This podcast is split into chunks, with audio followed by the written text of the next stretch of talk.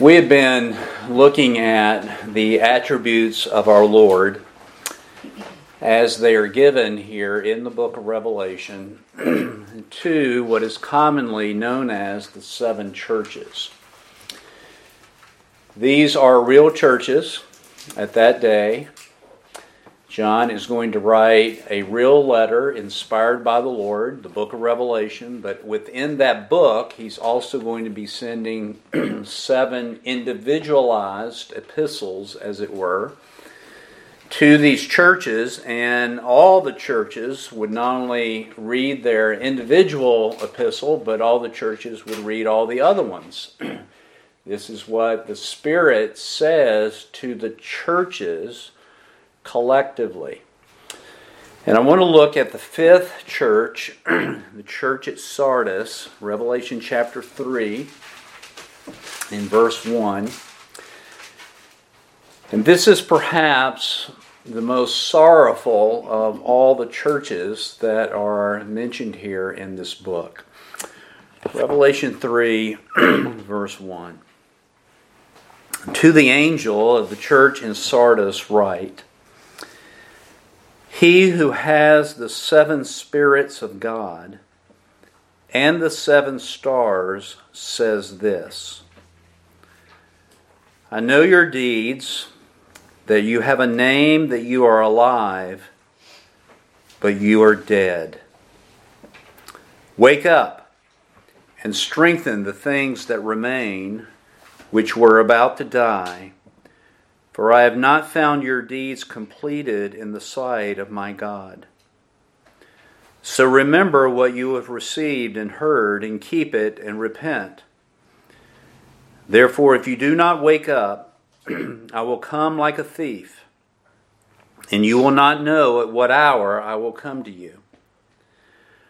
But you have a few people in Sardis who have not soiled their garments, and they will walk with me in white, for they are worthy.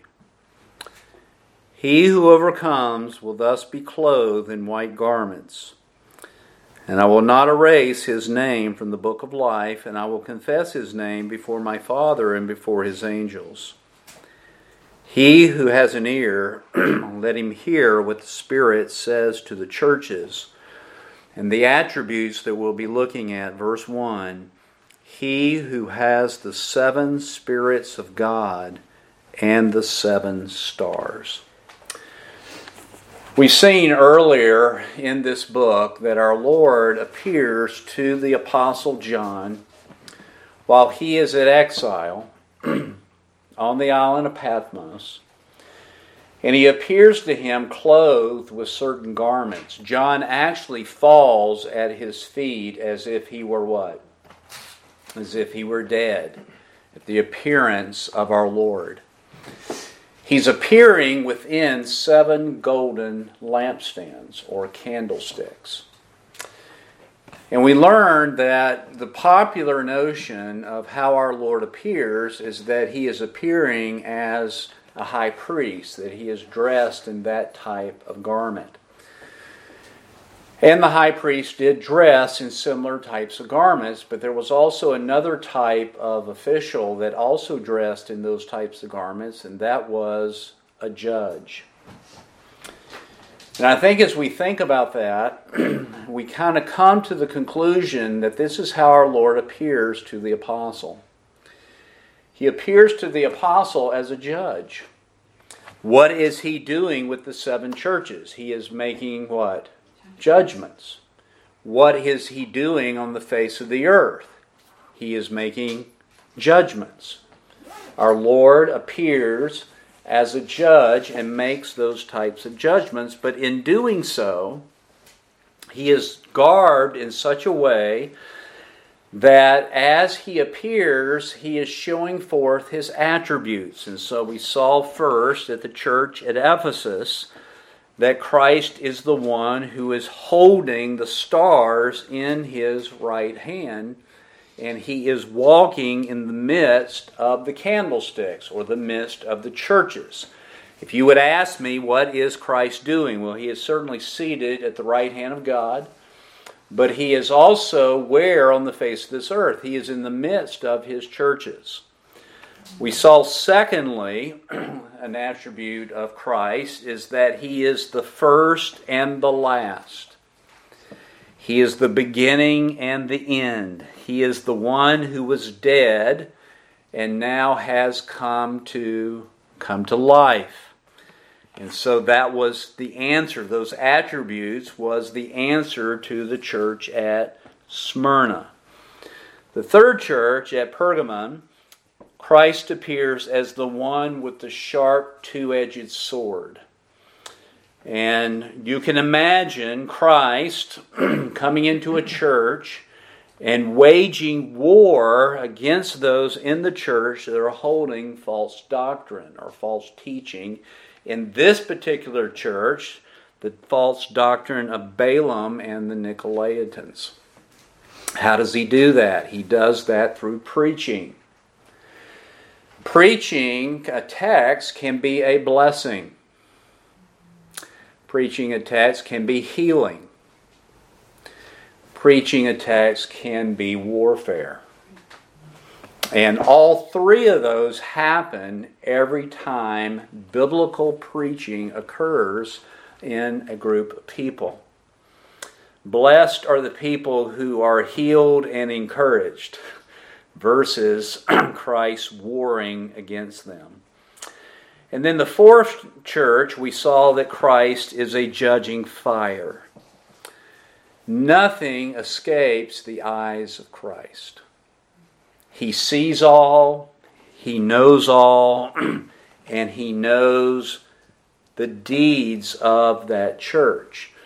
And of course, our deeds or our behavior mirrors our beliefs.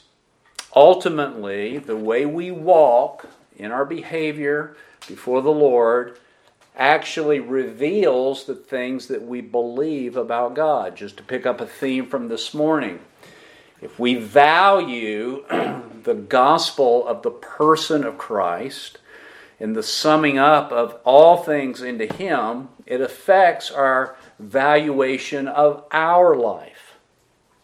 You show a believer and they value their life very highly. You'll, I can show you a believer that has not properly valued Christ as a person. The higher the valuation on Christ, the lower you value your what? Your own life. And that is the way it is. We grow in that evaluation.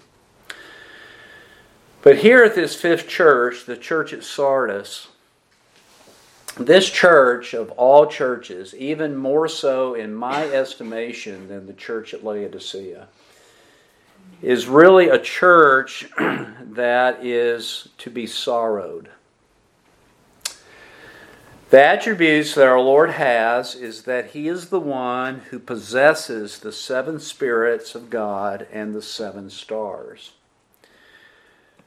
The Lord knows His churches. Does he know the church at Sardis? He does know that church. He knows their deeds. He says that in verse 1 I know your deeds.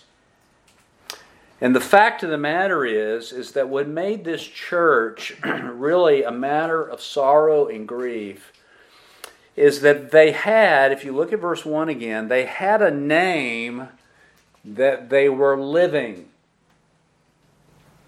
But the truth was they were they were dead.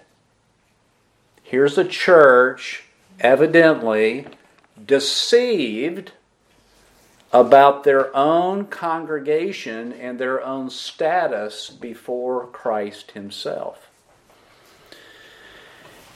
This issue was that there you looked at that church, you looked at what they were doing, you maybe looked at their services.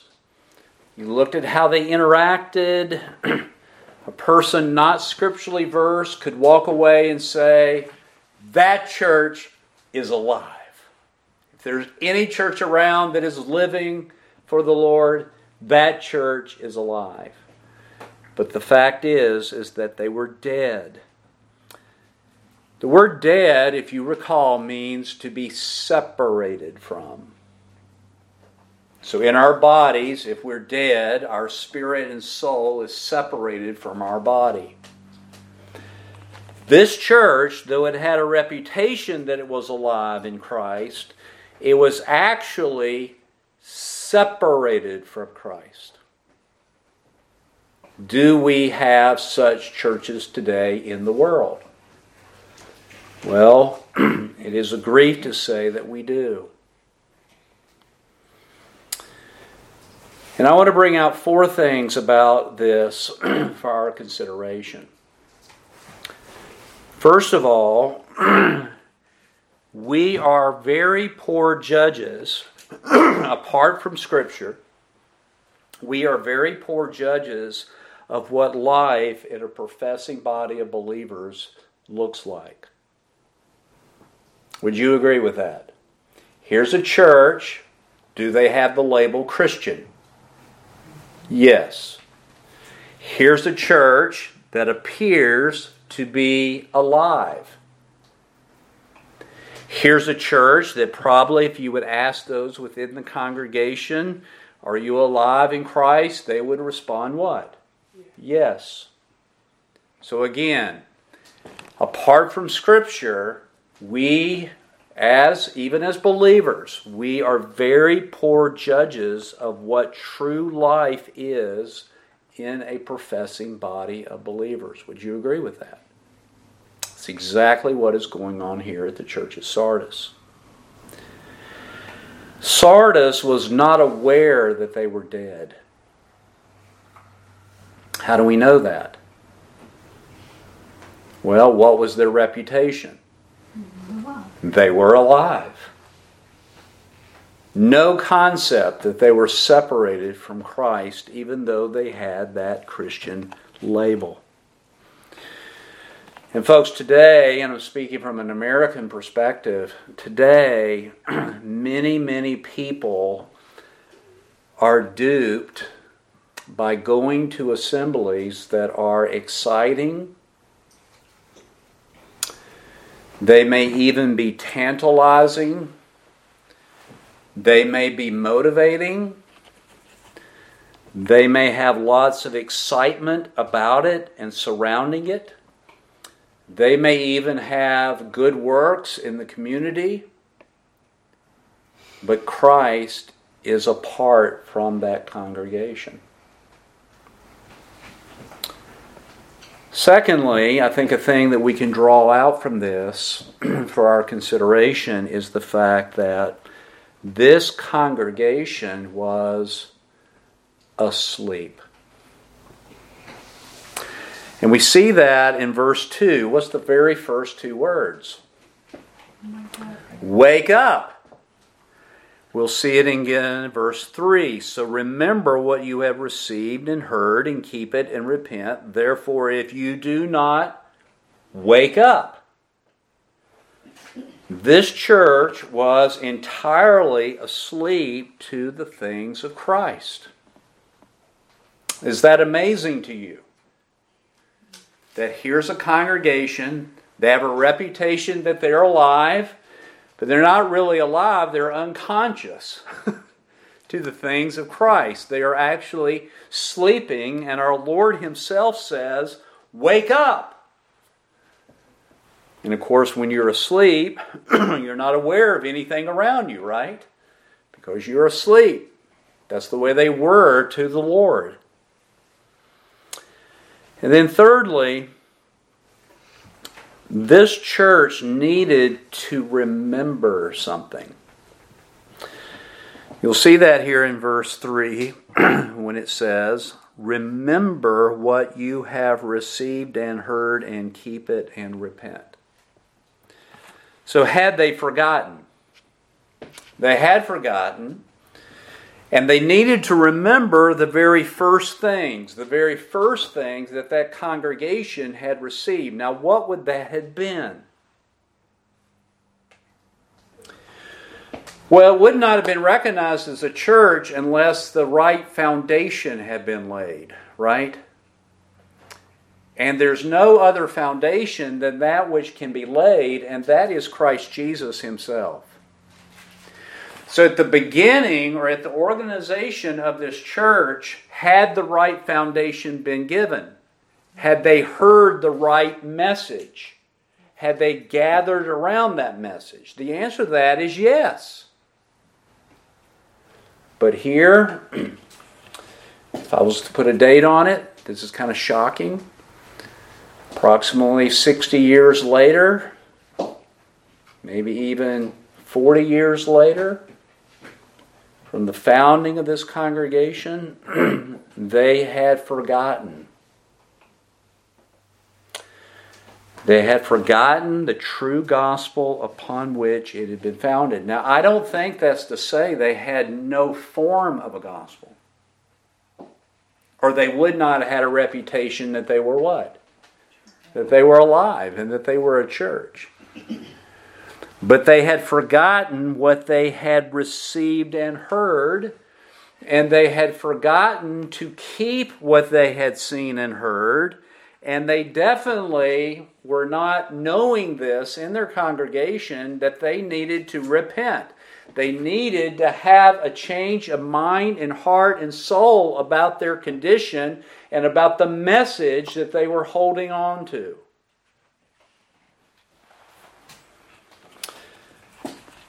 But there was a good thing about this church. And the good thing is is that there was a very small remnant of believing people in that congregation. Look at verse 4. he says, "But you have a few people in Sardis who have not soiled their garments, and they will walk with me in white, for they are worthy. There was a few people, a very small remnant, who had not fallen asleep. They were holding to the first things that they had heard and received. They had not fallen asleep. they were holding on to the person of Christ. And in doing that, they were walking a worthy walk before the Lord. Did the Lord know who they were? He did know who they were. There was, as it were, a little salt left in that this congregation. But the majority of this congregation if you were to label this congregation as our Lord labeled it, it would be labeled separated from Christ, dead. When in fact it was probably an exciting church to be a part of, at least from an outward perspective.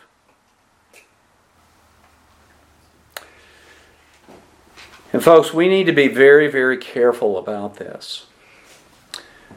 I've been in the ministry many decades, and what is true and what I have seen has been true all throughout church history.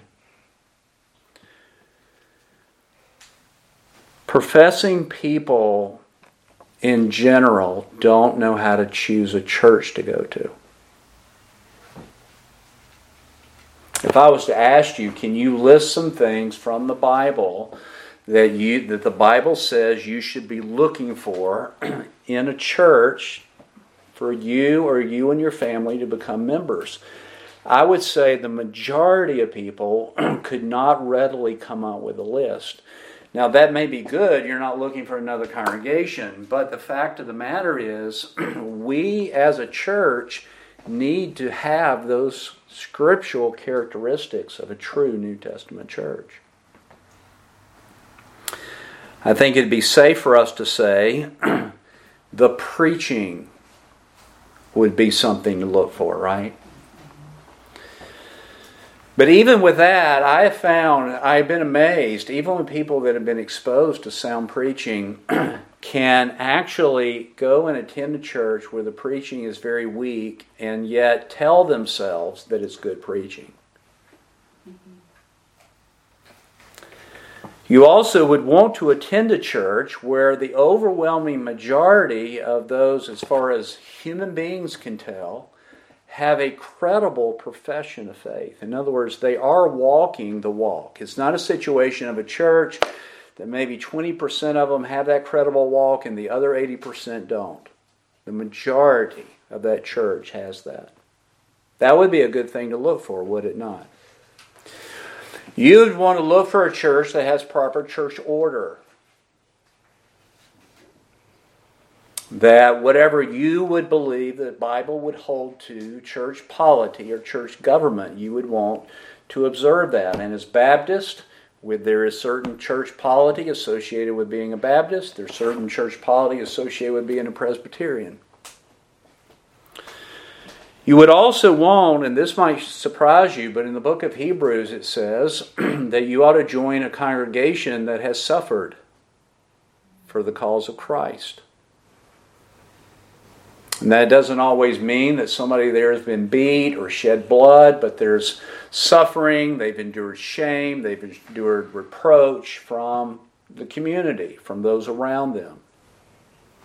There are scriptural requirements for choosing a local New Testament church. But most believers, in my personal um, walk, most believers don't know what those things are and how to properly evaluate it. Could a person be easily duped to attend a Sardis type of church? I think the answer to that is yes because this church had a name that it was living, but it was what? It was dead. How many churches seem to be alive or claim to be alive, but are actually separated from God in our nation? That could be an overwhelming thought, really, to think about something like that.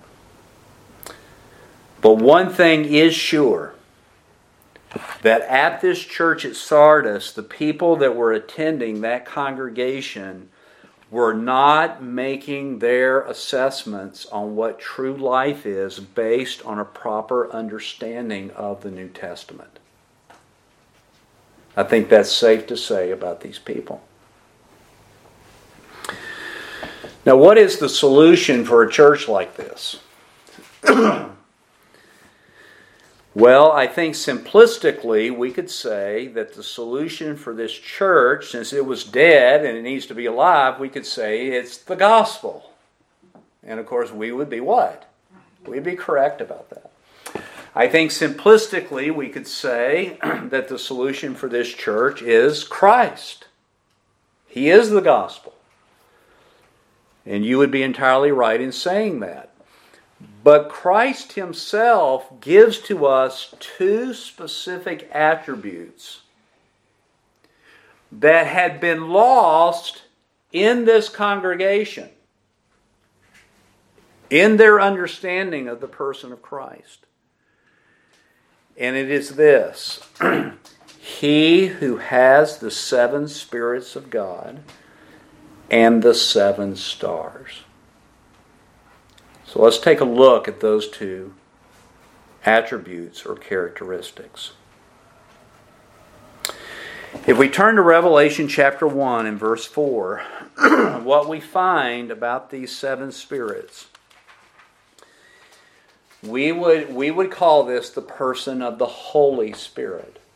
Here seen in seven distinct attributes. But in verse 4, John says, Grace to you and peace from him who is, and who was, and is to come, and from the seven spirits which are where? Before his throne. Everybody see that? Folks, when the Spirit of God leaves a congregation, they are dead. If there's one thing about true biblical Christianity, is that it is supernatural.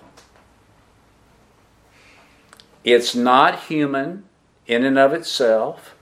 It's not our energies in and of itself. It's not our deeds in and of itself. It all begins with the gospel being preached, the Holy Spirit taking that gospel, applying it to a person's heart, drawing that person to Christ so that he voluntarily chooses Christ, and then something supernatural happens in the heart of that person. They are regenerated. And they receive that foretaste, that down payment of the Holy what? The Holy Spirit. Folks, from beginning to end, Christianity, biblical Christianity, is supernatural. You take that out of it, you've taken Christ out of it. You take that out of it, all you have is a shell that crumbles. These seven spirits are before his throne. If you look at chapter 4 of this book and look at verse 5, we learn something else about these seven spirits. It says, Out from the throne come flashes of lightning, and sounds and peals of thunder. And there were seven lamps of fire burning before the throne, which are the what? Okay, now we learned that they were before the throne already. But, folks, what does a lamp produce? Light. Light comes to us, illumination comes to us by the Holy Spirit. This church is absent of this. There's no presence of that church before the throne. There's no illumination. And, folks, that enlightenment, that illumination by God's Spirit specifically shines when the Word of God is preached.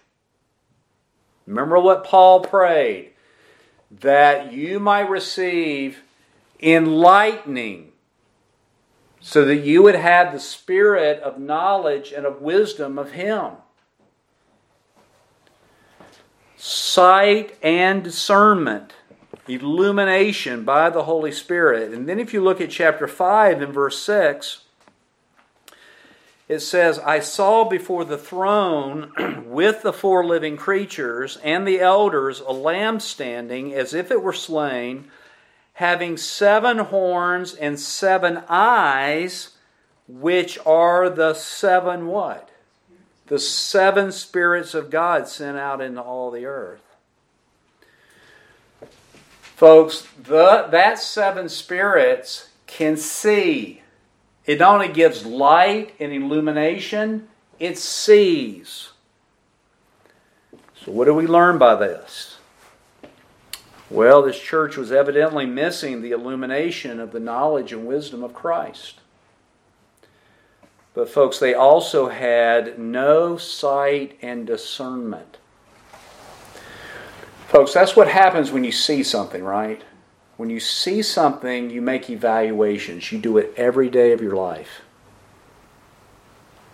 This church lacked the sight and discernment that comes by God's own Spirit. And who possesses these seven spirits? the Lamb, Christ Himself, possesses those seven spirits. And of course, folks, if I say to you, Christ possesses those spirit, those seven spirits, and you are dead, it means that this church was absent of God's Spirit working in their midst. Folks, they shook themselves like Samson not knowing that the Spirit of God had departed from him. And folks, you can, you and I can go through the motions, can't we? Uh, we can come to service. We can sing an opening song. Can you do that lost, having no Spirit of God? The answer to that is what? Yes. Can you pray not having the Spirit of God? You can pray and not have the Spirit of God? Can you, if you had a time of greeting, think pre COVID, okay? Could you greet one another not having the Spirit of God? Sure. Could you have preaching with no Spirit of God? You can. Could you carry a Bible to a church with no Spirit of God? Folks, we can go through all those external activity. All that external activity can be done dead before the Lord. And yet we can be telling ourselves, because we're doing those activities, that all's well in our church. And folks, all's not well with this church. You could have music in this church. You can have singing in this church. I mean, Ephesians t- tells us to make melody in our hearts to, toward one another, psalms and hymns and spiritual songs. Can you do that dead? Yes, you can do that apart from the Spirit of God. You can generate all this. And from the outside, it looks like everything is alive but things were not alive. The Spirit of God, the Spirit of Christ, was nowhere near this congregation. Is that not sorrowful? But, folks, there's a second thing you need. I think we all would agree, if I was to say to you, do we need the Spirit of God? I think all of us would say amen to that. If I was to say to you, do we need reviving today? How are we going to get that? By the Spirit of what? By the Spirit of God. But, folks, remember what I mentioned this morning. The Spirit of God is in union with something else. What is that? The Word of God. Right? Knowledge applied by the Spirit of God. And we saw that this morning from Genesis. We had the Spirit hovering over that created material, and yet nothing happens until God says, Let there be light. And all of a sudden, the activity of that Spirit is energized to do that. That's true in a local New Testament church. And, folks, that is why preaching is so important. God does everything by His Word. That Word has to be preached rightly, accurately, as accurate as we can in our fallen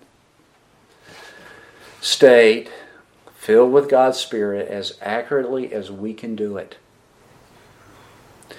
Because the grace comes to us through the preached Word peace comes to us through the preached word. Eternal life, we grow in grace through the preached word. This is how God does things.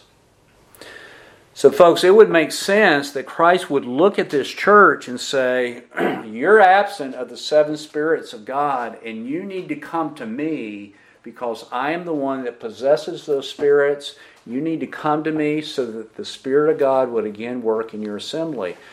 But, folks, he not only possesses the seven spirits, he possesses the seven stars. What are those seven stars? Well, if you go back to Revelation chapter 1, where he shows those stars in his hand, it says in verse 20, As for the mystery of the seven stars which you saw in my right hand, and the seven golden lampstands. The seven stars are the what? Angels or the messengers of the seven churches. And the seven lampstands are seven churches. Christ possesses not only the Holy Spirit, he also possesses the messengers. and folks, each church had a messenger. It says in Revelation 3, verse 1 To the angel of the church in Sardis, write this. Folks, the messenger is the one who delivers a what? A message. It's not a creative thing that they come up with. He is to preach the preaching. He's to preach the preaching once delivered to the saints, which we know of as the New Testament. Evidently, this was not only instruction to the church as a whole, but it was also instructive to the messenger of that church. Perhaps there had been a failure in that messenger. Perhaps that messenger was not possessed by Christ. Perhaps that messenger was not being a proper luminary. That's what a star does, right? A star gives off what? He gives off light. Perhaps he wasn't being a proper luminary. He wasn't shining forth the words of Christ. Perhaps he wasn't explaining it accurately. Perhaps he wasn't making the people to hear. Maybe he wasn't teaching them to obey. But whatever it was, the messenger and the church needed what Christ possessed. And, folks, how would you like to stand up before a church like Sardis, whose name is that it was alive, whose church was ignorant to their true state, and stand up before them and preach, You are dead. Isn't that the message? Folks, what's the message that the messenger is supposed to give to this church? You have a reputation that you are alive, but you are you're dead.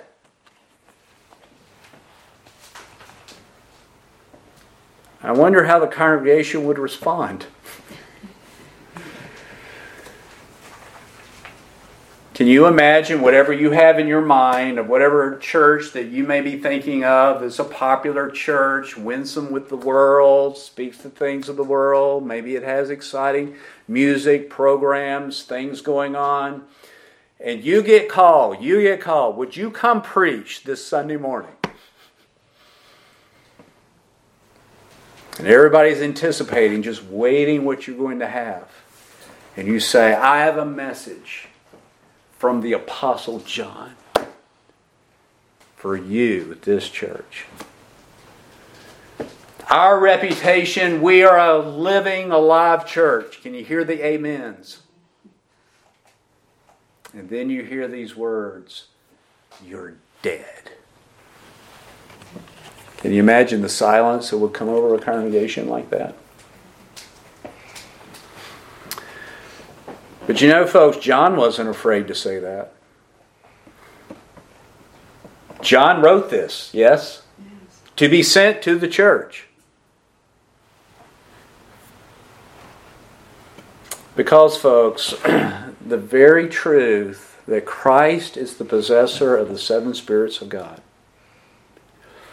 and that Christ is the possessor of the seven stars how do you think this very, very small remnant would respond?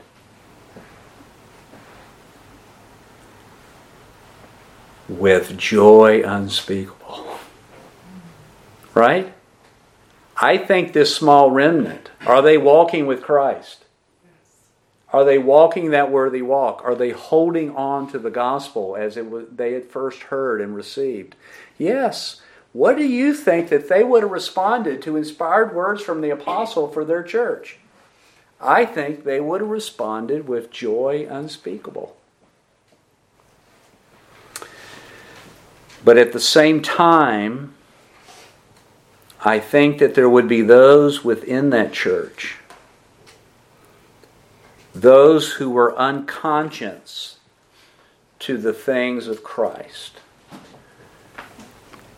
who would not walk away saying, That was a great message. I feel really good about today's message. I think they would have walked away saying, that was severe. Don't you?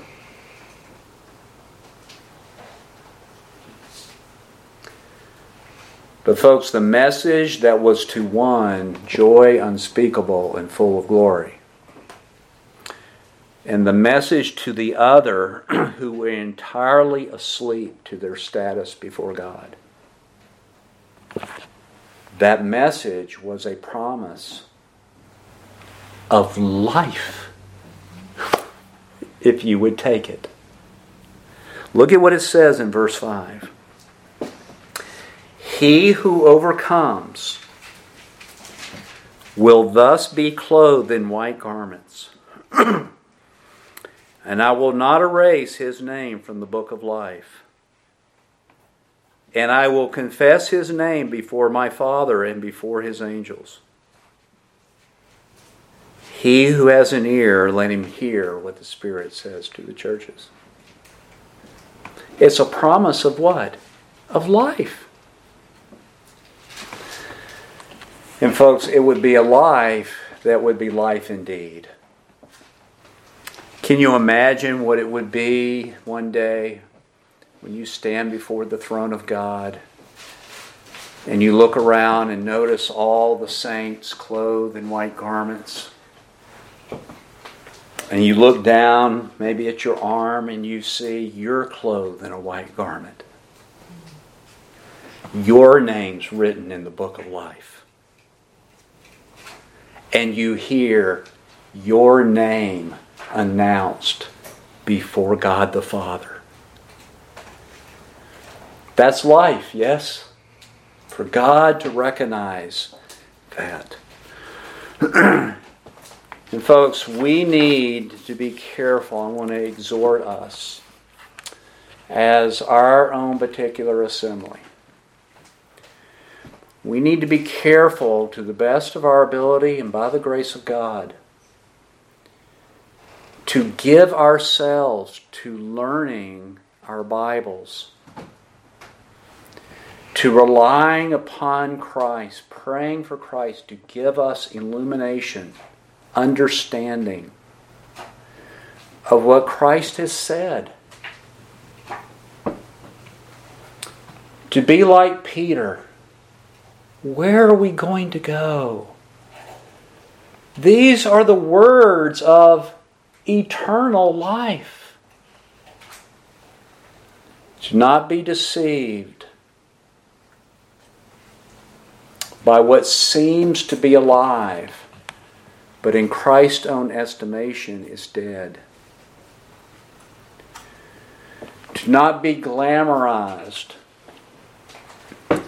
by the wealthy and the rich and the prominent people of this earth, but to be willing to associate with the weak and the poor, the nobodies who have gathered themselves together in local New Testament assemblies, whose Lord is Christ, and in whom is the riches of the treasure of the light of the knowledge of His glory in His face. To never lose that. To never despise small things, but to count ourselves wealthy beyond imagination.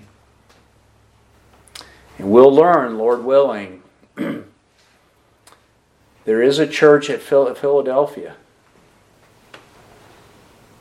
and they only have a little strength.